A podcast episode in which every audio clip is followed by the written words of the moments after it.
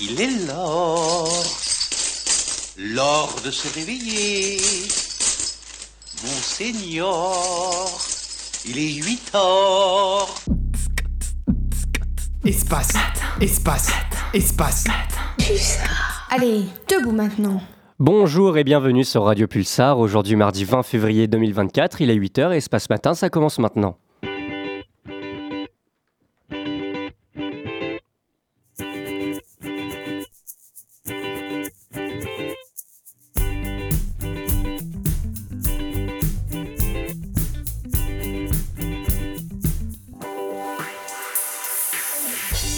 Aujourd'hui au programme, Colin souhaitait nous parler de la Russie, puis nous aurons un reportage sur les portes ouvertes à l'université par Tatia Emily.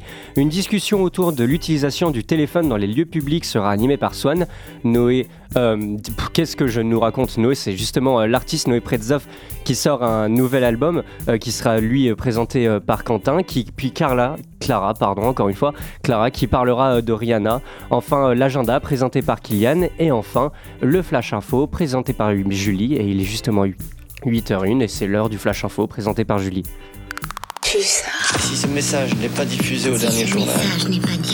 Si ce message, si ce message n'est pas diffusé au dernier journal. Et dans l'actualité de ce mardi 20 février, alors que la famille d'Alexei Navalny réclame sa dépouille depuis trois jours, les enquêteurs ont déclaré qu'ils ne le rendraient pas avant 14 jours. Ils veulent d'abord réaliser une expertise chimique, ce que les proches de l'opposant déclarent comme un mensonge. Depuis vendredi, plusieurs pays européens ont convoqué les ambassadeurs russes présents sur leur sol, la Grande-Bretagne, l'Allemagne, les Pays-Bas, la Suède, la France et l'Espagne. De nouvelles sanctions au niveau européen pourraient aussi être mises en place contre la Russie. Le lanceur d'alerte Julien Assange se bat encore pour éviter son extradition aux États-Unis. Ces derniers veulent le juger pour fuite massive de documents avec la création de Wikileaks en 2006. Il risque ainsi jusqu'à 175 ans de prison. Détenu au Royaume-Uni depuis presque 5 ans, il tente un dernier recours auprès de la justice britannique en invoquant les risques qui pèsent sur sa santé. Son épouse Stella Assange a rappelé que si, sur la BBC que c'est le dernier recours possible s'il n'arrive pas à saisir la Cour européenne des droits de l'homme. En Union européenne, maintenant, Ursula von der Leyen a déclaré sa candidature pour la présidence de la Commission européenne hier. Lors d'une conférence de presse à Berlin, elle a reçu le soutien de son parti, le Parti conservateur allemand, pour un deuxième mandat à la tête de l'institution. Si elle part pour le moment favorite pour les élections du 9 juin de cette année, l'extrême droite progresse rapidement dans les sondages d'intention de vote. On est de retour national avec les relations diplomatiques entre la France et le Maroc qui reprennent doucement. Brigitte Macron accueillait hier les sœurs du roi Mohamed VI. Cette visite à l'Élysée intervient dans un contexte de réchauffement de la diplomatie entre les deux pays, une des priorités de Stéphane Séjourné, ministre des Affaires étrangères. Les tensions se sont, fait, se sont fait sentir en 2023 autour de plusieurs dossiers, entre autres celui du Sahara occidental, territoire revendiqué par le Maroc et reconnu indépendant par la France, et le dossier du rapprochement diplomatique français avec l'Algérie.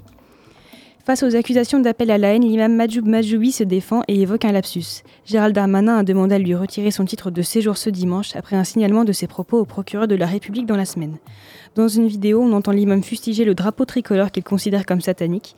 Hier, sur France Bleu Gare Lozère, il expliquait qu'il ne vise pas le drapeau français mais celui de la Coupe d'Afrique des Nations. Le recteur de la Grande Mosquée de Paris s'est dit concerné de cette attitude contraire à la tolérance et au respect prôné par l'islam. Si le titre de séjour de Majoub Manjoubi est retiré, il devra quitter le territoire à moins de demander un recours. La Tour Eiffel était en grève ce lundi. Les syndicats CGT et Force ouvrière dénoncent un système économique défaillant. En cause principale, les montants versés par la société d'exploitation du monument à son actionnaire majoritaire, la ville de Paris. Ces derniers sont plus élevés chaque année alors que les finances sont toujours en difficulté. Les grévistes critiquent aussi la politique de rénovation de la Tour Eiffel et une sous-évaluation des travaux. Par exemple, la peinture aurait dû être refaite il y a 7 ans. Une assemblée aura lieu aujourd'hui pour décider si le mouvement est reconduit ou non. Et enfin en local, euh, et enfin en local. La CGT des agents territoriaux de la ville et de Grand Poitiers dénonce, je cite, une honteuse censure préfectorale. La préfecture a en effet demandé à la médiathèque François Mitterrand de retirer un dessin de sa vitrine le 17 février. Elle justifie sa décision par un motif du dessin faisant référence au soulèvement de la Terre, mouvement déjà épinglé pour incompatibilité avec le principe de neutralité du service public qu'est la médiathèque. Selon le syndicat, la décision du préfet et l'obéissance de la présidente de Grand Poitiers constituent une atteinte à la liberté d'expression. Il ne me reste plus qu'à vous remercier de votre attention. Pulsar. Merci Julie, on se retrouve à 8h30 pour le prochain Flash Info. Colin, je reviens vers toi car tu souhaitais nous parler aujourd'hui de l'un des plus grands pays du monde, la Russie. La Russie, quel beau pays, Moscou et la place rouge, le théâtre Bolchoï, la magnifique ville de Saint-Pétersbourg et surtout, surtout, les opposants politiques. Ah non, pardon, ça, il n'y en a plus, ou en tout cas pas pour longtemps. Bah ce matin, je vais vous parler euh, d'un opposant, un opposant très connu à Vladimir Poutine. C'est Alex, Alexei pardon, Navalny, qui vient de décéder en prison. Comme c'est étonnant. Alors, ce dernier, il est mort d'une mort totalement naturelle. Il n'y a aucun doute sur une possibilité que la Russie intervienne dans sa mort. On va retracer un peu tout ça. C'est un opposant à Vladimir Poutine qui a déjà été empoisonné. La, dernière fois, il s'est fait hospitaliser en Allemagne. Et puis après, quand il allait mieux, il a été de retour en Russie. Et puis il s'est fait arrêter et enfermé en prison. Donc vous vous dites bien que la prison russe, c'est pas la même qu'ici. Euh, surtout parce qu'il était emprisonné dans ce qu'il reste de l'époque russe des goulags. Ouais, au-delà du cercle polaire, en Sibérie, euh, une prison de haute sécurité où il y fait très froid. Dans celle-ci, euh, pour un oui comme pour un non, bah, Alexei euh, Navalny va être placé, au chaud, placé euh, dans ce qu'on appelle le cachot.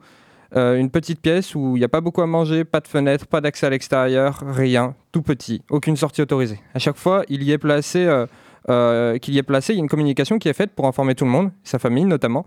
Et c'était d'ailleurs le cas au moment où il est mort. Donc reprenons. Ce monsieur, il est décédé euh, d'une embolie pulmonaire. Ce sont les mots de la prison. Hein. Deux solutions pour diagnostiquer une embolie pulmonaire. C'est soit de son vivant, il faut faire un scanner, ça n'a pas été fait. Sinon, une fois le décès prononcé, il faut faire une autopsie. Ça n'a pas été fait, ça ne sera pas fait. Bon, admettons euh, qu'il est vraiment mort d'une embolie pulmonaire. Apparemment, il serait décédé au cours d'une balade, au cours d'une promenade. Vous la voyez là d'où il venir? Bah ouais, ouais, il est censé être au cachot, du coup pas de promenade. Mais bon, admettons, admettons, admettons. Apparemment, une ambulance a été appelée venant du village le plus proche, il serait, qui serait arrivé en quelques minutes après son décès pour tenter de le réanimer. Mais c'était trop tard. Donc faisons le calcul. Le village le plus proche étant à peu près à 20 à 30 minutes si l'ambulance est appelée et qu'il fait beau, qu'il n'y a pas de neige et tout ça. Euh, bah, il faut rouler sur des lacs gelés, du permafrost. Bah, je pense que ça rallonge un peu le temps. Non, non, en fait, bien évidemment, l'ambulance, elle est arrivée très vite. Puis il est décédé de cause naturelle. On, a essayé de l'aider, bien sûr, bien sûr. Aucun membre euh, de la Bravta ne viendra me voir. Je vous assure, on a essayé de l'aider. Euh, bon, d'autres échappent à la mort, hein, bien évidemment. Il y en a qui croupissent en prison à l'issue de, procès. on a Vladimir Karamurza, qui est une des dernières figures d'opposition du président Poutine, qui avait survécu selon lui, à deux tentatives d'empoisonnement, euh, respectivement en 2015 et 2017. Euh, le, le 17 avril 2023, il était condamné à 25 ans de prison et il va mourir en prison pour haute trahison et faute journalistique sur l'armée russe. On a aussi Anna Politovskaya, c'est une journaliste à Novaya Gazeta, qui est un des journaux les plus opposés à Poutine et les plus opposés au régime. Ben, elle, bizarrement, va être tuée de sang-froid. On ne sait pas pourquoi elle va être tuée comme ça. Euh, l'arme du crime ne va jamais être retrouvée. On en a plein comme ça et en fait, euh, de la, euh, la, il y en a d'autres aussi qui vont juste ne jamais être condamnés, mais rechercher toute leur vie et de coup de pouvoir fuir le pays. En fait, la Russie, c'est un pays où j'ai l'impression, mais c'est personnel, que être opposant, c'est déjà signer son arrêt de mort. Bon, on verra pour, le prochain, pour les prochaines élections. Merci Colin euh, pour euh, cette analyse sur euh, la Russie. Tout de suite, on va retrouver Tatia et Émilie, car samedi 10 février, c'était les portes ouvertes de l'Université de Poitiers. Elles ont pu donc découvrir les futurs étudiants, étudiantes et leurs parents au sein des locaux et à souhaiter nous partager un reportage vis-à-vis de ces portes ouvertes. Par quelle filière êtes-vous intéressé?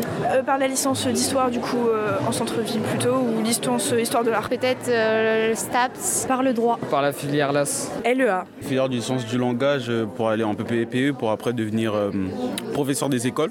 Art du spectacle. Les sciences politiques. LCER anglais. Par la psychologie. Qu'est-ce qui vous attire à la faculté de Poitiers? La proximité avec là où je viens. C'est la diversité. C'est un grand campus qui offre pas mal de choix. C'est une grande ville euh, vraiment étudiante. Il y a une accessibilité très importante. C'est vrai qu'après avoir fait le tour, on se rend compte qu'il y a beaucoup de choses qui sont mises à disposition pour les étudiants. Je suis du secteur tout simplement. Actuellement, je vis à Poitiers, il y a toute ma famille à Poitiers. Je pense que c'est plus simple euh, de rentrer dedans quand c'est la plus proche. C'est proche euh, de la maison? Parce que j'habite à Poitiers que du coup c'est plus près de chez moi. C'est la seule fac qui a euh, langue étrangère appliquée avec russe, débutant. C'est la fac de secteur. Mon amie, elle voulait euh, Poitiers et puis euh, c'est proche. C'est la restauration à côté. Qu'est-ce que tu penses de l'organisation des journées portes ouvertes? Bah là, c'est nickel. Hein. Le plan il est distribué, on est orienté par tout le monde et puis les gens sont quand même gentils, patients et c'est très bien organisé. On a pris la navette. C'est assez bien structuré. Pour euh, la fac de droit, c'était plutôt mal indiqué où était l'université. Autrement, c'est vraiment indiqué où sont les logements pour visiter. C'était très bien. En tout cas, pour être allé dans la partie médecine et pharmacie, c'était plutôt bien fait. Plutôt bien, ouais, c'est bien organisé, j'aime bien, c'est sympa. Moi, je trouve que ça a été bien. Dans l'ensemble, ça a été bien, on nous a tout expliqué. Euh, Pour l'instant, ça m'a l'air pas mal du tout. Bah, c'était pas mal à l'entrée et puis euh, les accès avec euh, les petits gâteaux, c'était super sympa et euh, on a vu deux petites conférences, c'était très bien. On s'est perdu dans Poitiers. On est allé voir trois vagues différentes pour nous dire Ah non, c'est à 3 km d'ici. Ça allait euh, ici quand on est arrivé, on a été très vite indiqués par des étudiants. C'est pas mal, sauf que c'est pas bien indiqué l'adresse. C'est retrouvé un peu dans le centre-ville de Poitiers. on a des filles qui sont pas intelligentes, qui n'ont pas été jusque-là. Merci beaucoup à Tatia et Émilie pour euh, ces portes ouvertes et merci euh, aux personnes qui ont répondu et à l'année prochaine aux nouveaux étudiants et étudiantes qui viendront. En tout cas, on se retrouve dans 3 minutes après Crawlers Kiss Me pour une discussion avec Swan autour du téléphone dans les lieux publics. I'll call it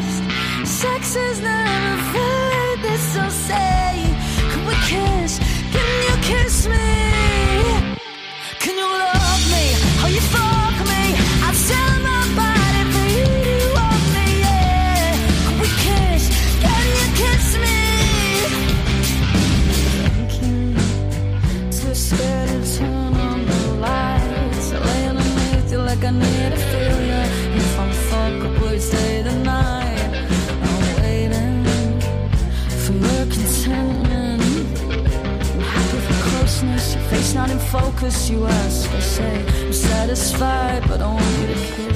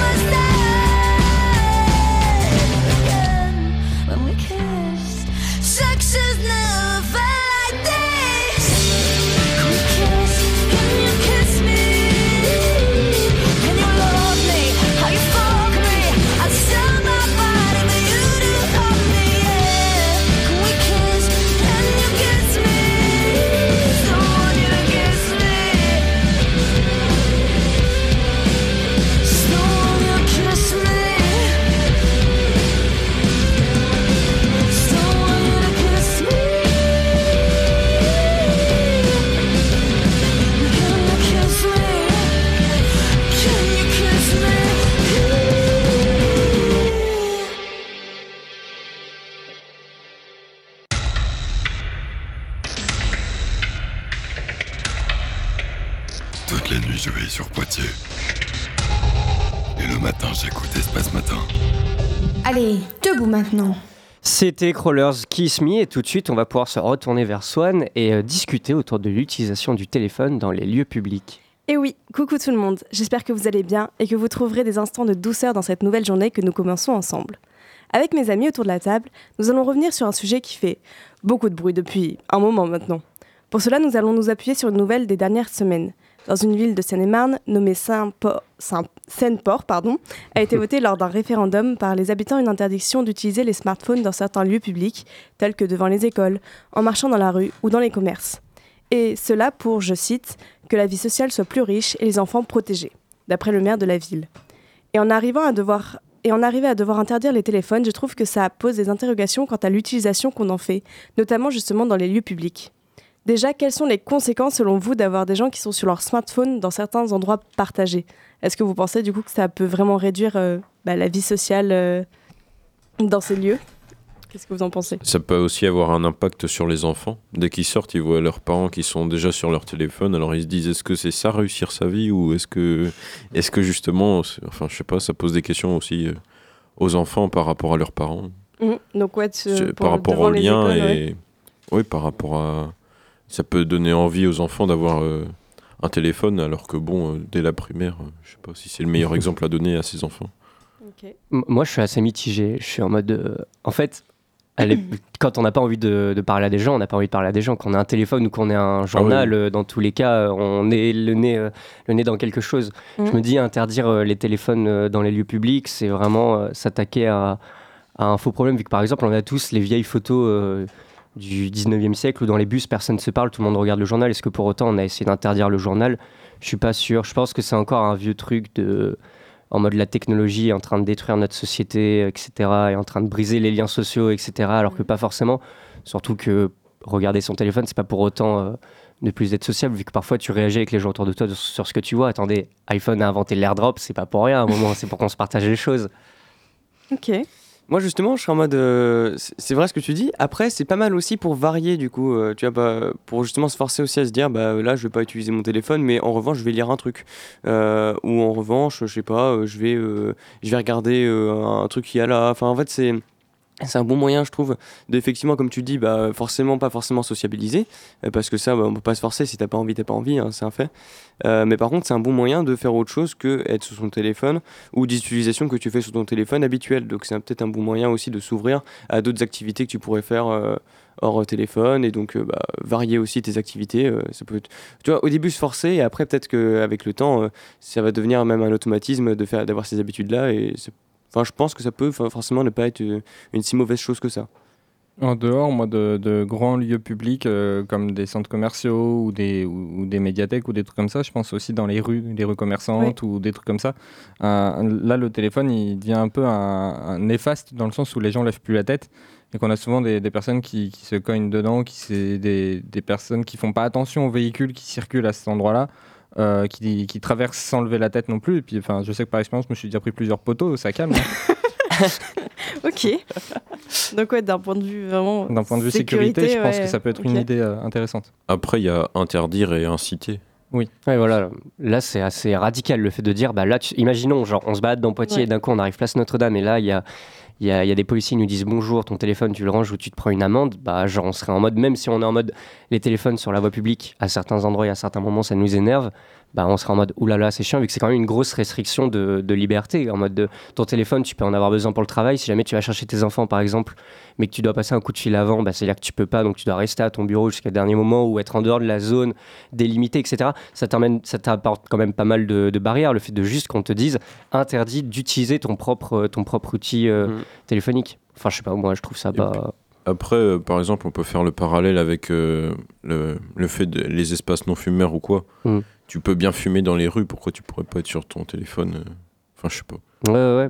Bah, c'est surtout que C'est pas des espaces clos, quoi. C'est autant fumer, ça t'embête, euh, ça t'embête les, les poumons, autant, autant téléphoner. Enfin, quelqu'un qui est avec son téléphone à côté de moi, moi, ça me tique pas vraiment. Je pense que c'est vraiment, une- tu sais, ce vieux truc du c'était mieux avant, euh, les gens avant ils discutaient. Je pense que c'est vraiment toute une, toute une vibe. On entend souvent, euh, moi, mes parents, euh, très souvent, ils me disent Oh là là, c'était mieux avant, avant longtemps, on communiquait. Pas du tout. En fait, quand tu discutes avec leurs amis, tu t'aperçois qu'ils se faisaient autant chier que nous par moment et qu'il y a des moments où eux aussi, bah, genre, ils étaient là, la, tête, dans le guidon, en train de, de marcher et juste de, de penser à ce qu'ils feraient dans, dans 15 minutes, tu vois. Donc, euh, le téléphone, c'est juste devenu un outil en plus. Et pour autant, Enfin, je sais pas, je trouve pas qu'il y ait moins de sociabilité. Je veux dire, est-ce que les jeunes d'aujourd'hui rencontrent moins les gens? Pas forcément, tu vois. Mm, C'est vrai. Après, tu vois, niveau santé, c'est vrai que bah, c'est scientifiquement prouvé, hein, les lumières bleues pour tes yeux, euh, ça, ça- ça- ça te les détruit. Donc c'est vrai que là aussi, d'un point de vue santé, par contre, je dirais que c'est plutôt positif. Alors, dans le sens où l'activité qu'on va faire à la place euh, ne te détruit pas non plus autre chose. C'est-à-dire que si à la place d'utiliser ton téléphone, tu fumes, euh, bon, à un moment donné, bah, il ouais. y a un intérêt qui est pas très bon. Alors que si à la place, je, je sais pas, bah, tu décides soit de rien faire, ou soit par exemple bah, d'écouter de la musique. Donc, certes, t'as ton téléphone, mais t'es pas dessus, et puis tu. Au moins, tes yeux qui sont levés. Donc, niveau sécurité, qu'on en parlait, là aussi, c'est mieux. Euh, bah, Typiquement, ce genre de choses, euh, là, c'est plutôt positif. Donc, je dirais que la, bonne solution, c'est inciter les gens à moins l'utiliser, oui, mais enfin, ou alors en tout cas l'utiliser au minima d'une autre manière dans les lieux publics, de façon à, euh, à ce qu'on ait moins du coup les yeux rivés dessus et forcément bah, à garantir une meilleure sécurité pour, pour tout le monde. Après, tu dis ça, mais les gens, s'ils travaillent toute la journée déjà sur leur, sur leur ordinateur ou comme ça, bon, c'est pas en, en arrêtant pendant 5 minutes de- d'être sur, leur ordi- sur un téléphone ou quoi Ouais, que, Non, mais ça limite. Oui. Après, bon, c'est vrai que c'est. Moi, je parle d'un impact, c'est vrai qu'il est un peu minime, je pense, par rapport à ceux qui travaillent sur un, un ordinateur euh, entre 8 et 10 heures par jour, quoi. Donc, euh, c'est sûr que c'est c'est pas du tout le même impact. Mais bon, après, ça reste. euh, c'est quelque part, il y a un côté euh, mieux que rien, quoi, qui, est- qui je trouve euh, existe. Ouais, mais tu sais, tu peux avoir d'autres formes que juste l'interdiction pure et simple, en mode Oui, c'est un peu un, un problème de facilité, même faire un faux problème, tu vois, vu que, bah, comme disait Quentin, si jamais, euh, si jamais tu es sur ton bigot toute la journée, bah, c'est pas parce que pendant 10 minutes sur une place tu l'utiliseras pas qu'à la sortie tu le réutiliseras pas. Donc c'est éduquer les gens à comment utiliser leur téléphone euh, dans, Oui, ça, dans les publics, vu que c'est impossible aujourd'hui de, de ne plus utiliser euh, la technologie. Euh, au début, euh, au début c'est intéressant vu qu'au début, du, du- quand la technologie elle a commencé à arriver, là, il y a genre 40, 50 ans, tu avais vraiment des collectifs politiques qui, et des collectifs même qui étaient en mode on va faire des, des attaques terroristes pour empêcher les gens d'avoir de la technologie, vu qu'ils Ah oui. disaient que la technologie, ça serait le mal du monde, etc. Ça serait la fin du monde, etc. On- notre civilisation mourrait. Et en fait, aujourd'hui, j'ai l'impression, genre, il y a un regain de cette idée-là que la technologie, ça va tous nous tuer, etc. Alors que la technologie, c'est ce qui va nous pousser euh, vers le meilleur, tu vois. C'est juste, eh ben, aujourd'hui, on l'utilise mal. Il y, a des, il y a des endroits où on l'utilise carrément pas bien. Tu vois, Mhm. il y a aussi la manière dont on récupère les matières premières, etc., qui sont en fait des, des causes éthiques et morales. Mais à côté, euh, le fait d'utiliser euh, ton téléphone euh, dans la ville et dire, oh bah, on t'a interdit ton téléphone dans la ville, bah, c'est pas pour autant qu'à côté, ben, tu te bombarderas pas de téléphone et qu'à côté, tu donneras pas à ton enfant de 5 ans une tablette vu qu'il te saoule, tu vois. Donc, euh, je sais pas, je trouve que c'est c'est encore une fois, hop, on prend le problème par l'autre côté et on se dit, oh là là, c'est la faute de l'utilisateur, c'est pas la faute des pouvoirs publics, tu vois. Donc, euh, bon, Après, tu pourrais inciter un peu à la manière de ça a été fait avec les, les moments de lecture euh, quasiment obligatoires dans les écoles, Mm. en incitant à lire. Tu peux faire un peu le même système devant les écoles, par exemple, en, enfin, ou dans les lieux publics, en aménageant. Tu mets les bancs face à face ou tu trouves un système euh, pour que les gens y soient ensemble aussi. Mais c'était intéressant aussi ce que tu disais, Quentin, par rapport euh, aux parents du coup devant les écoles. Du coup, euh, bah, ma mère est instite.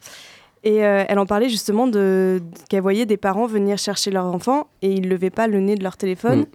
Et, et ils ne discutaient pas avec leur enfant, alors que c'est vraiment une, comme une des bases, c'est que quand tu récupères ton enfant, bah, tu vas discuter avec lui de ce qu'il a fait dans la journée, et c'est très important, et on l'a vu, enfin moi je- du coup je suis en psycho, et on en a discuté, c'est vraiment la base en fait de Ah parler ouais. avec son enfant pour, pour l'aider à se développer. Et ça c'est vrai qu'il y a un vrai problème qui se pose, et, euh, et donc elle disait, enfin ma mère disait qu'elle voyait des- du coup certains élèves qui étaient vraiment malheureux en fait presque, parce qu'ils ils avaient l'impression de ne pas avoir de lien avec leurs parents, enfin pas ne pas avoir de lien, mais ils n'avaient pas ce truc de, Ouais. de pouvoir discuter avec leurs parents après. Donc ça, c'est vrai que ça, pour le coup, ça pose quand même des interrogations sur ça. Quoi, au moins. Bah oui, mais c'est pas parce que tu l'interdis aux alentours de l'école Ah que sorti sûr. de ce périmètre, la personne, enfin, Oui, bien le- sûr. la- le, la- le parent discutera avec l'enfant. Mais d'ailleurs, ça fait rebondir sur autre chose, et là, ça va tous nous toucher toutes et tous. Genre, euh, c'est le même débat, hein, t'inquiète pas, je Mhm. change pas de débat. C'est en fait euh, le débat. Qui Quelqu'un est en géographie ici ou pas? Euh, J'en ai fait en mineur. Ok, parce que votre directeur de département de géographie, il aimerait bien mettre au sein de l'UFR, euh, donc des sciences humaines et arts, euh, il aimerait bien faire passer un texte pour interdire euh, l'utilisation des ordinateurs et des téléphones euh, dans les salles de cours et tout, genre qu'on n'ait plus aucun écran.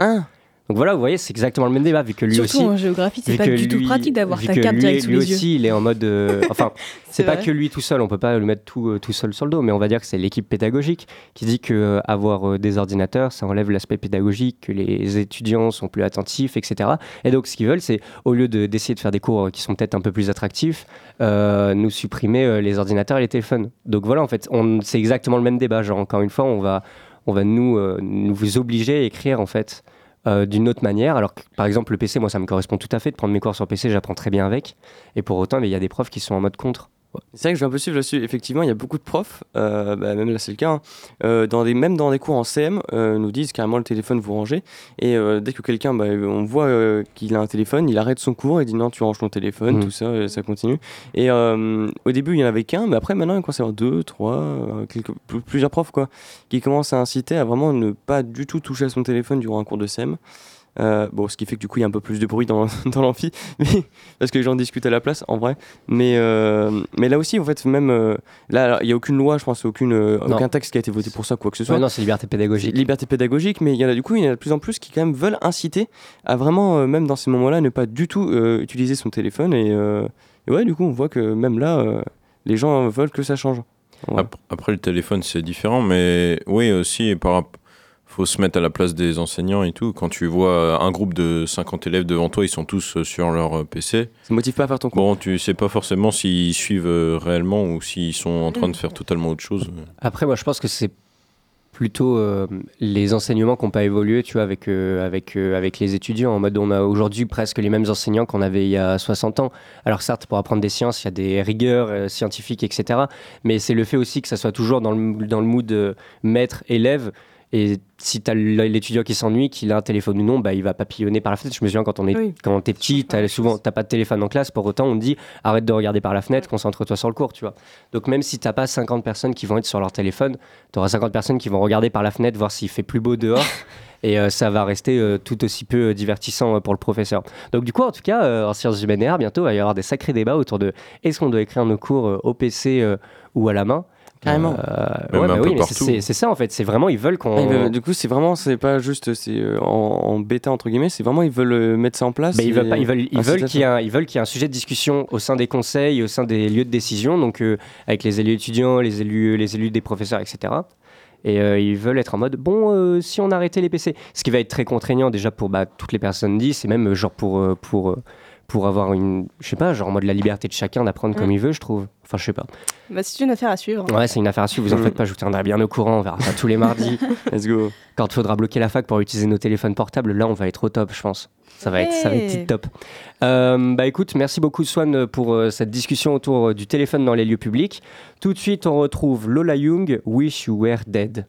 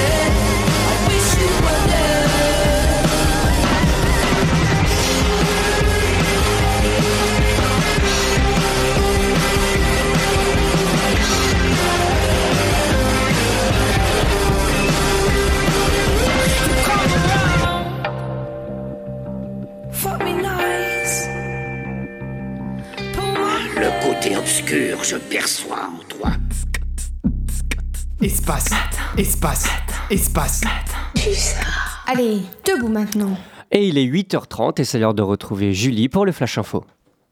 Si ce message n'est pas diffusé au dernier journal. Si ce message, si ce message n'est pas diffusé au dernier journal. Alors que la famille d'Alexei Navalny réclame sa dépouille depuis trois jours, les enquêteurs ont déclaré qu'ils ne la rendraient pas avant 14 jours. Ils veulent d'abord réaliser une expertise chimique, ce que les proches de l'opposant déclarent comme un mensonge. Depuis vendredi, plusieurs pays européens ont convoqué les ambassadeurs russes présents sur leur sol, la Grande-Bretagne, l'Allemagne, les Pays-Bas, la Suède, la France et dernièrement l'Espagne. De nouvelles sanctions au niveau européen pourraient aussi être mises en place contre la Russie. Le lanceur d'alerte Julien Assange se bat encore pour éviter son extradition aux États-Unis. Ces derniers veulent le juger pour fuite massive de documents avec la création de Wikileaks en 2006 et surtout la publication de documents confidentiels militaires américains en 2010. Il risque ainsi jusqu'à 175 ans de prison. Détenu à Londres à la prison de Belmarsh depuis presque 5 ans, il tente un dernier recours auprès de la justice britannique en invoquant, les risques qui pèsent sur sa santé et sur sa vie. Son épouse Stella Assange a rappelé sur la BBC que c'est le dernier recours possible s'il n'arrive pas à saisir la Cour européenne des droits de l'homme. Cette audience décisive pour le fondateur de Wikileaks a lieu aujourd'hui devant la Haute Cour de justice britannique. Dans l'Union européenne, maintenant, Ursula von der Leyen a déclaré sa candidature pour la présidence de la Commission européenne hier. Lors d'une conférence de presse à Berlin, elle a reçu le soutien de son parti, le Parti conservateur allemand, pour un deuxième mandat à la tête de l'institution. Si elle part pour le moment favorite pour les élections du 9 juin de cette année, l'extrême droite progresse rapidement dans les sondages d'intention de vote. En national maintenant, les relations diplomatiques entre France et le Maroc reprennent doucement. Brigitte Macron accueillait hier les, so- les sœurs du roi Mohamed VI. Cette visite à l'Élysée intervient dans un contexte de réchauffement de la diplomatie entre les deux pays, une des priorités de Stéphane Séjourné, le ministre des Affaires étrangères.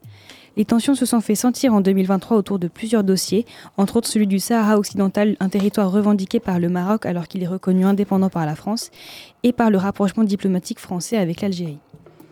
Face aux accusations d'appel à la haine, l'imam Majoub Majoubi se défend et évoque un lapsus. Gérald Darmanin a demandé à lui retirer son titre de séjour ce dimanche, après un signalement de ses propos au procureur de la République dans la semaine.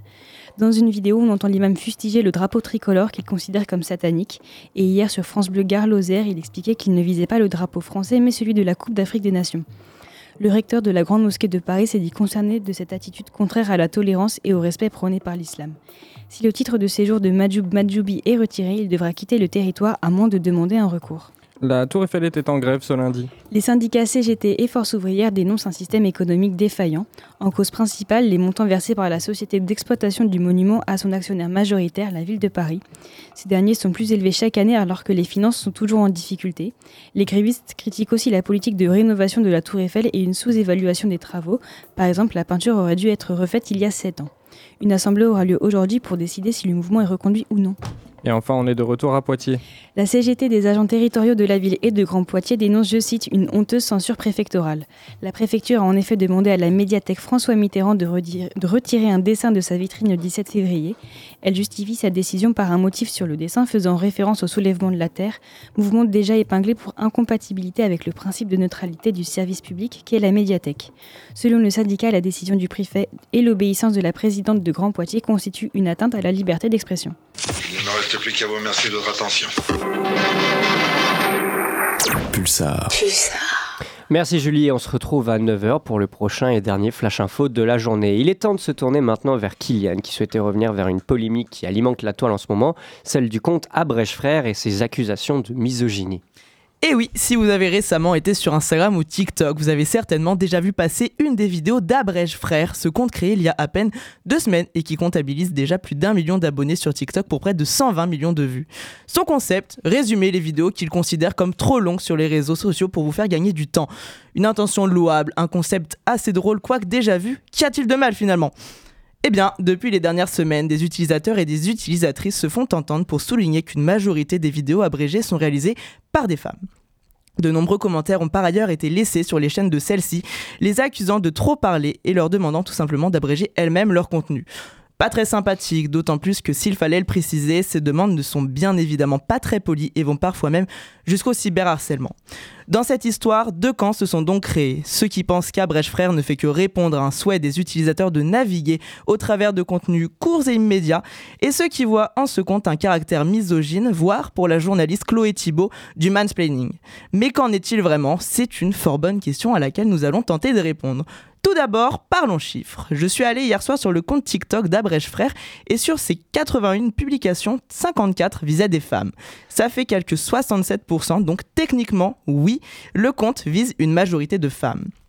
Mais est-ce véritablement une question de misogynie pour autant? Compliqué de répondre à cette question avec certitude puisque jusqu'à preuve du contraire, je ne suis pas Abrèche frère, mais nous avons, tout, nous avons tout de même quelques points de réflexion pour tenter d'y trouver un début de réponse. Il faut avant tout remarquer qu'Abrèche Frères vise particulièrement des contenus de type storytelling et les vidéos qui performent le plus dans ce domaine sont réalisées par des femmes. Donc mathématiquement, c'est assez normal et logique qu'elles se retrouvent plus abrégées que les hommes. Par ailleurs, ces messages haineux et ce harcèlement ne viennent pas directement du créateur de contenu lui-même, mais plutôt de ses fans. Je vous mets au défi de trouver une vidéo storytelling postée par une femme faisant plusieurs milliers de vues où il n'y aurait aucune mention d'Abrèche Frère accompagnée de mots peu fleuris en commentaire. Le problème, c'est que ces demandes d'abrègement apparaissent aussi sur des contenus bien plus sérieux. Des utilisateurs mentionnent effectivement qu'Abrège Frère même sous des vidéos dans lesquelles des femmes témoignent de violences sexuelles et sexistes dont elles ont été victimes. Là, je vois difficilement comment ça peut être présenté autrement que comme une volonté de réduire la liberté de parole des femmes.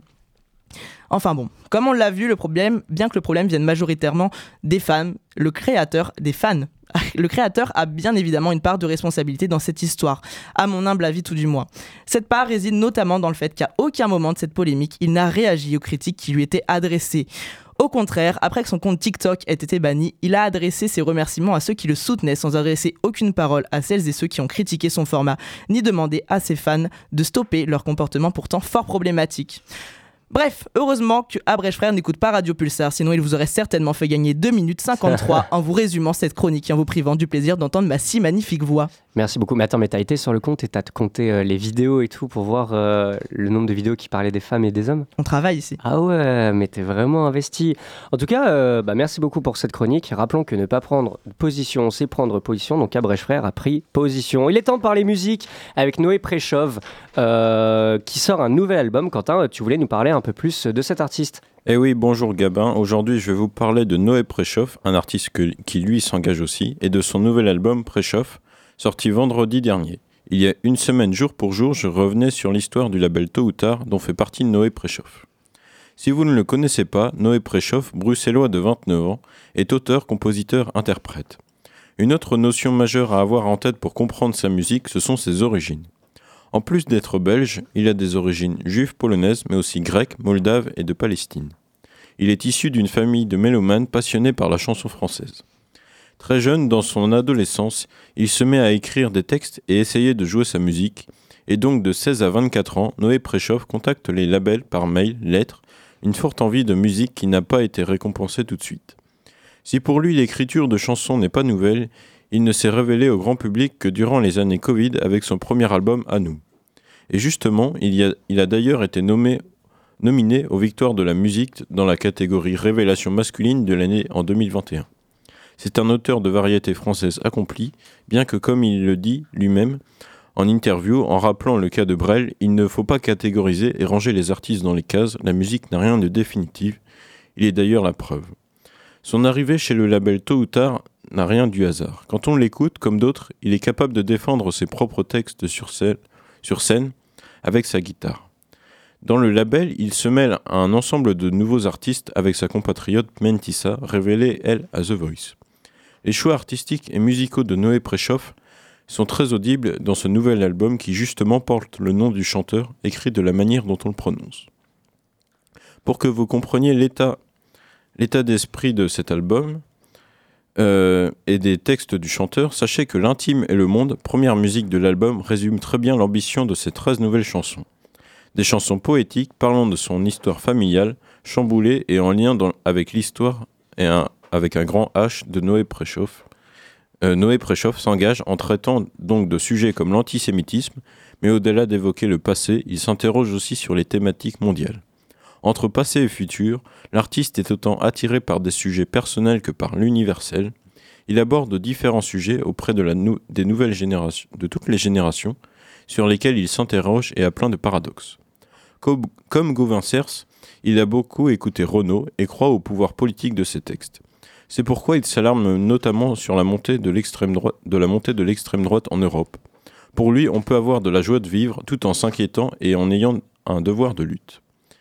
Il s'engage, mais aussi avec plus de légèreté, en intitulant un titre et l'album préchauffe, P-R-E accent grave C-H-O-A-U-F, pour qu'on n'écorche pas son nom écrit P-R-E-S-Z-O-W. Alors, après, à nous, faire les chances bien, cette route-là, que tous dansent, espérons que l'intime le monde à force, Charlotte ou encore prière de ne pas déranger, est autant de succès pour Noé Préchauffe. Dans Préchauffe, il a essayé de créer un album un peu plus grand public que dans À nous, et que ça fasse bouger son public, bien que pour ceux qui ont aimé son premier album, rassurez-vous, ce deuxième album sorti vendredi est dans la continuité. Il ose s'exprimer avec un peu moins de retenue en posant ses écrits sur ses notes de guitare. Sa tournée est en, train de commencer avec quelques dates, alors qu'auparavant il a fait des dates en en première partie de Renault notamment. Et donc euh, espérons que sa, sa partie sur scène, sa, tournée se déroule bien. Et d'ailleurs il passera euh, à jouer les tours en Indre-et-Loire euh, le 30 mars. Merci beaucoup Quentin. Écoutez, on va pouvoir découvrir un Noé Préchauffe pour ceux qui ne le connaissent pas avec le titre euh, 27.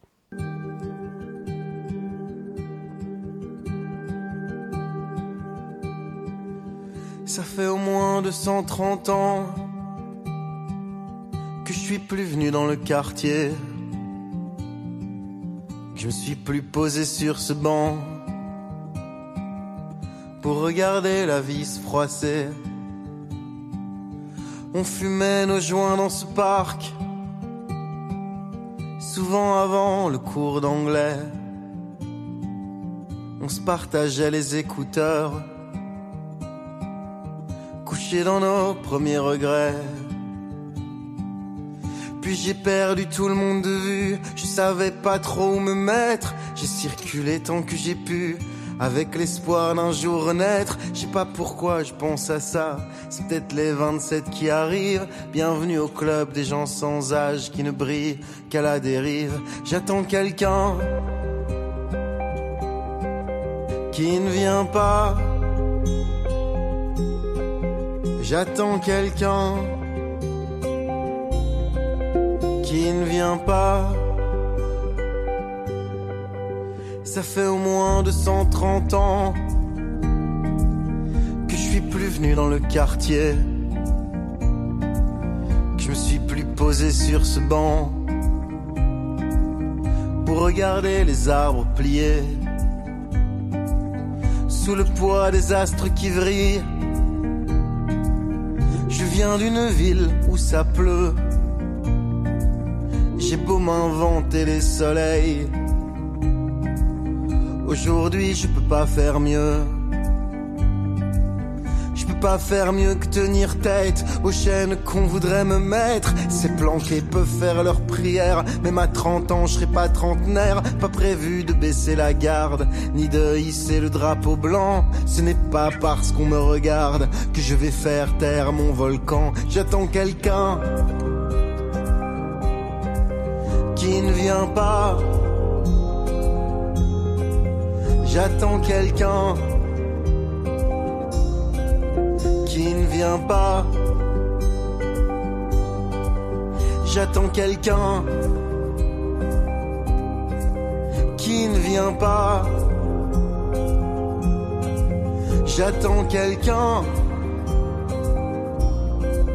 qui ne vient pas.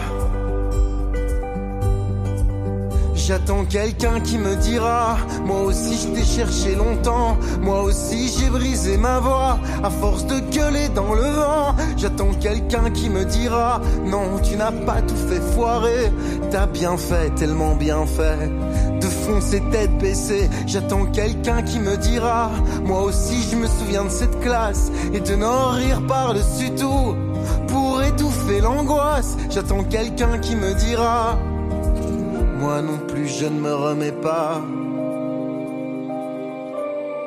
de ces années-là, de ces années-là. J'attends quelqu'un qui ne vient pas.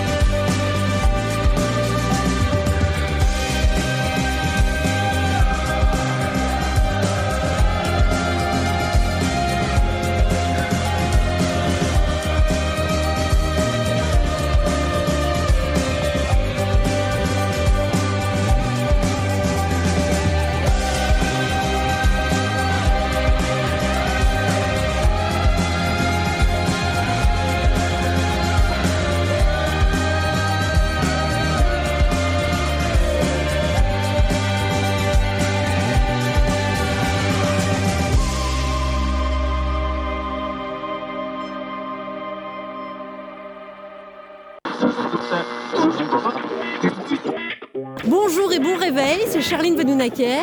Je vous souhaite sur Radio Pulsar un bon matin sur l'espace matin, bien sûr.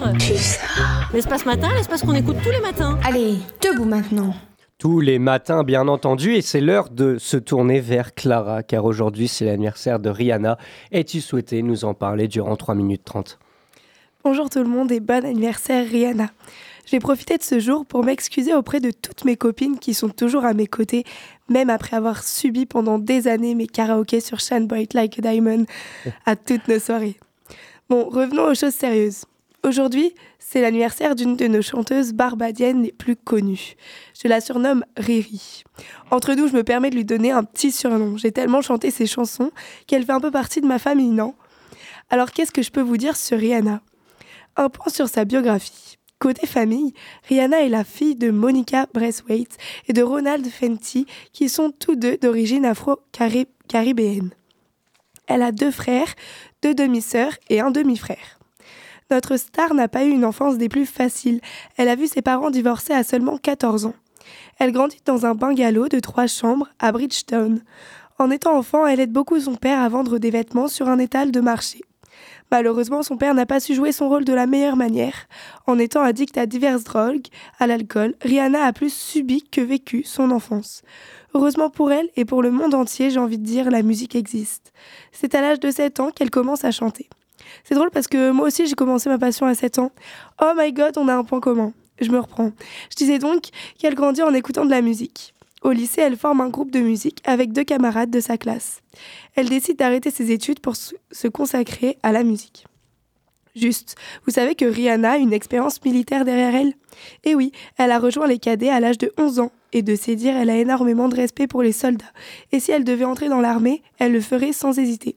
Je vous avoue que ça m'a surprise, non pas qu'une femme entre dans l'armée, mais seulement voir Rihanna autrement autrement que bien habillée ou encore sur le tapis rouge, tout le monde serait surpris.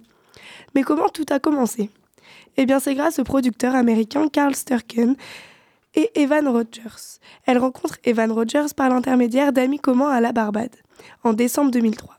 Celui-ci emmène Rihanna à New York avec lui à plusieurs reprises. Elle y enregistre quelques démos qu'elle envoie à des maisons de disques. En 2005, elle signe un contrat de six albums avec le label Def Jam Recording. Désolée, mais la meuf, elle débarque. Elle sort son premier album, Music of the Sun, en août 2005, et bim bam boum, il se vend à plus de 2 millions d'exemplaires et est certifié disque d'or. Ok, autant dire qu'elle arrive en beauté sur la scène musicale. Elle continue sur sa lancée en 2006. Elle sort son deuxième album, A Girl Like Me. En 2007, son troisième album, Good Girl Gone Bad. Puis sa réédition, avec trois morceaux inédits. Son quatrième album s'intitule Rated Air et sort en 2009. Un cinquième album sorti en 2010 qui se nomme Loud. Son sixième album en 2011, Talk That Talk. Un septième album en 2012, Unapologetic. Et enfin un huitième en 2016 qui a pour titre Anti. Bon, on finit sur sa vie sentimentale. Vous connaissez Chris Brown? Eh bien, c'est son premier véritable amour. Cependant, accrochez-vous, Rihanna est victime d'agressions physiques et morales par ce dernier. C'est finalement en 2020 qu'elle rencontre son amour actuel, avec qui elle a sûrement passé la Saint-Valentin cette année, et c'est le rappeur ASAP Rocky. Mais ce n'est pas seulement son amant, c'est également le père de ses enfants. Ils ont deux enfants, nés en 2022 et en 2023. Voilà pour l'histoire de Rihanna. Ma conclue va être brève. Je vais simplement vous dire brille comme un diamant. Merci beaucoup euh, Clara, sache que tes chroniques brillent vraiment comme des diamants et on va pouvoir maintenant aller vers Kylian avec euh, la sortie, les sorties d'aujourd'hui sur Poitiers et dans la Vienne avec l'agenda. Aujourd'hui, à 12h30, le musée Sainte-Croix vous propose une nouvelle visite flash. Pardon? Pardon. Durant 30 minutes, aux côtés des conservateurs du musée, vous pourrez découvrir la sculpture animalière au 19e siècle. À 14h, vous pourrez vous rendre au musée du vitrail à Curzay-sur-Vaune et participer en famille à un atelier verre collé. À 14h30, l'église Notre-Dame-la-Grande organise elle aussi une animation familiale autour de la peinture médiévale. Vous pourrez y découvrir les secrets des peintures au travers du décor de l'église. À la même heure, l'espace Mendes France vous invite à l'atelier constructeur de génie pour imaginer et réfléchir autour du domaine de la construction. Plus tard dans la journée à 18h, le Bibliocafé organisera une rencontre au cours de laquelle vous pourrez échanger avec d'autres lecteurs et découvrir de nouvelles lectures autour d'une boisson. Et enfin, pour terminer la journée, à 21h, vous pourrez vous rendre au Confort Moderne où vous pourrez assister au retour de Lankum et de leur nouvel album False Lan- Lankum, une véritable balade au cœur des chants traditionnels irlandais. Merci beaucoup Kylian, vous avez maintenant vos sorties, euh, vos sorties culturelles de la journée. Euh, Colin, tu voulais rajouter quelque Ouais, chose J'avais déjà vu un animateur qui ramait, mais à ce moment-là, c'était légendaire. Mais je sais pas, j'ai même. croisé son regard, ça m'a perturbé. Je me suis dit, oulala, là, là, là, où est-ce que je m'embarque? Mais bon, euh, t'inquiète, on- tu. Ouais. Ouais. on, est, on est ensemble, pas vrai? Non, mais oui, évidemment. Mais, heureusement que là, il y a une pause musicale qui arrive, comme ça, ça va me permettre de me ressourcer euh, pour annoncer le flash info et ne pas misclick. Alors, qu'est-ce qu'on va écouter? On va écouter euh, Anna Vu, c'est Care, c'est ça? C'est ça? Ouais, c'est ça, je crois. Et ensuite, c'est suivi par Faker, Fit Cavia, Underwater. Toujours bon Toujours bon. Euh, non, vas-y, laisse, un lance.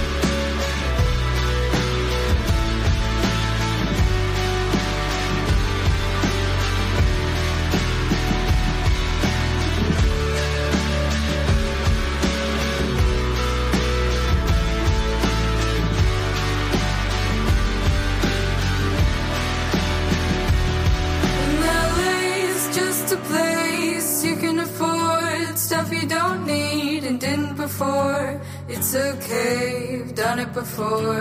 It's okay.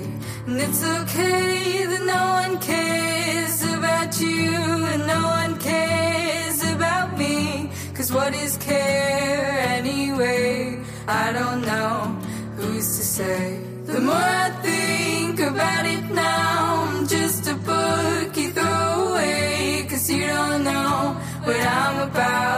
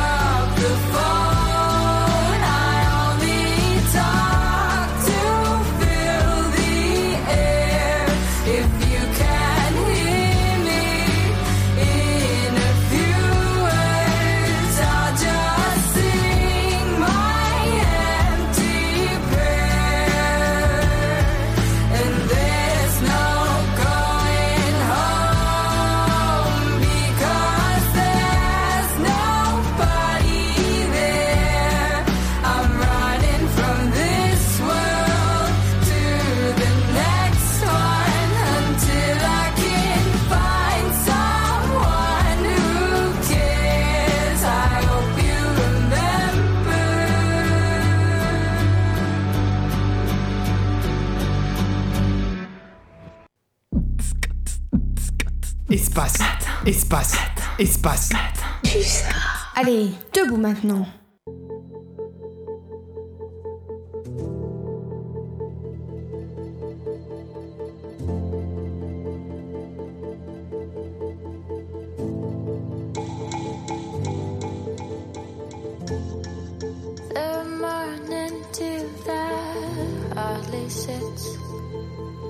Slipping down from the leaves that told, dropping wildly, kindly see it fit in the cracks of the grounds that we've built. See, don't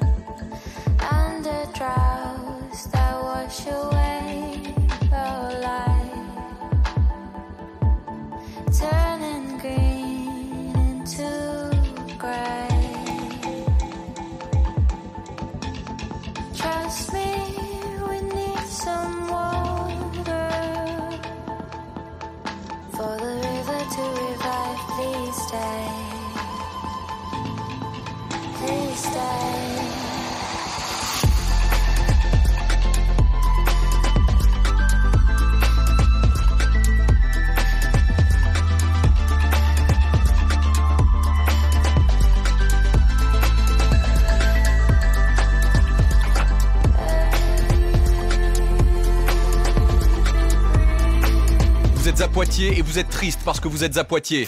Et puis tout à coup, Vous êtes bien dans Espace Matin. Poitiers devient une fête. Allez, debout maintenant. Et comme tout belle fête, il est temps d'avoir des informations vérifiées aujourd'hui et c'est Julie qui va nous présenter le Flash Info car il est 9h. Si ce message n'est pas diffusé au dernier journal. Si ce message, si ce message n'est pas diffusé au dernier journal. Alors que la famille d'Alexei Navalny réclame sa dépouille depuis trois jours, les enquêteurs russes ont déclaré qu'ils ne la rendraient pas avant 14 jours. Ils veulent d'abord réaliser une expertise chimique, ce que les proches de l'opposant déclarent comme un mensonge. Depuis vendredi, plusieurs pays européens ont convoqué les ambassadeurs russes présents sur leur sol, la Grande-Bretagne, l'Allemagne, les Pays-Bas, la Suède, la France et dernièrement l'Espagne. De nouvelles sanctions au niveau européen pourraient aussi être mises en place contre la Russie. Le lanceur d'alerte Julien Assange se bat pour éviter son extradition aux États-Unis. Ces derniers veulent le juger pour fuite massive de documents avec la création de Wikileaks en 2006 et surtout la publication de documents confidentiels militaires en 2010. Il risque ainsi jusqu'à 175 ans de prison. Détenu à Londres à la prison de Belmarsh depuis presque 5 ans, il tente un dernier recours auprès de la justice britannique en invoquant les risques qui pèsent sur sa santé et sur sa vie. Son épouse Stella Assange a rappelé sur la BBC que c'est le dernier recours possible s'il n'arrive pas à saisir la Cour européenne des droits de l'homme. L'audience décisive pour le fondateur de Wikileaks a lieu aujourd'hui devant la Haute Cour de justice britannique. Dans l'Union européenne, maintenant, Ursula von der Leyen a déclaré sa candidature pour la présidence de la Commission européenne hier. Lors d'une conférence de presse à Berlin, elle a reçu le soutien de son parti, le Parti conservateur allemand, pour un deuxième mandat à la tête de l'institution. Si elle part pour le moment favorite pour les élections du 9 juin, l'extrême droite progresse rapidement dans les sondages d'intention de vote. En national, les relations diplomatiques entre la France et le Maroc reprennent doucement. Brigitte Macron accueillait hier les sœurs du roi Mohamed VI. Cette visite à l'Élysée intervient dans un contexte de réchauffement de la diplomatie entre les deux pays, une des priorités de Stéphane Séjourné, le ministre des Affaires étrangères. Les tensions se sont fait sentir en 2023 autour de plusieurs dossiers, comme celui du Sahara occidental. C'est un territoire revendiqué par le Maroc mais reconnu indépendant par la France, ou encore le rapprochement diplomatique entre la France et l'Algérie. Face aux accusations d'appel à la haine, l'imam Madjoub Madjoubi se défend et évoque un lapsus. Gérald Darmanin a demandé à lui retirer son titre de séjour ce dimanche, après un signalement de ses propos au procureur de la République dans la semaine. Dans une vidéo, on entend l'imam fustiger le drapeau tricolore qu'il considère comme satanique. Hier, sur France Bleu Gare, Lozère, il explique qu'il ne visait pas le drapeau français, mais celui de la Coupe d'Afrique des Nations, et aurait plutôt dû parler de drapeau multicolore. Le recteur de la Grande Mosquée de Paris s'est dit consterné de cette attitude contraire à la tolérance et au respect prôné par l'islam. Si le titre de séjour de Madjoub Madjoubi est retiré, il devra quitter le territoire à moins de demander un recours. La Tour Eiffel était en grève ce lundi. Les syndicats CGT et Force ouvrière dénoncent un système économique défaillant du monument. Aux causes principales, les montants versés par la société d'exploitation à son actionnaire majoritaire, la ville de Paris. Ces derniers sont plus élevés chaque année alors que les finances sont toujours en difficulté. Les grévistes critiquent aussi la politique de rénovation de la Tour Eiffel et une sous-évaluation des travaux. La, peinture n'a pas été refaite depuis 14 ans alors qu'elle doit l'être tous les 7 ans. Une assemblée aura lieu aujourd'hui pour décider si le mouvement est reconduit ou non. Et enfin, de retour à Poitiers. La CGT des agents territoriaux de la ville et de Grand Poitiers dénonce, je cite, une honteuse censure préfectorale. La préfecture a en effet demandé à la médiathèque François Mitterrand de retirer un dessin de sa vitrine le 17 février. Elle justifie sa décision par la présence d'un motif faisant référence au soulèvement de la Terre, mouvement déjà épinglé pour incompatibilité avec le principe de neutralité du service public qu'est la médiathèque. Selon le syndicat, la décision du préfet et l'obéissance de la présidente de Grand Poitiers constituent une atteinte à la liberté d'expression. Il ne me reste plus qu'à vous remercier de votre attention. Pulsar.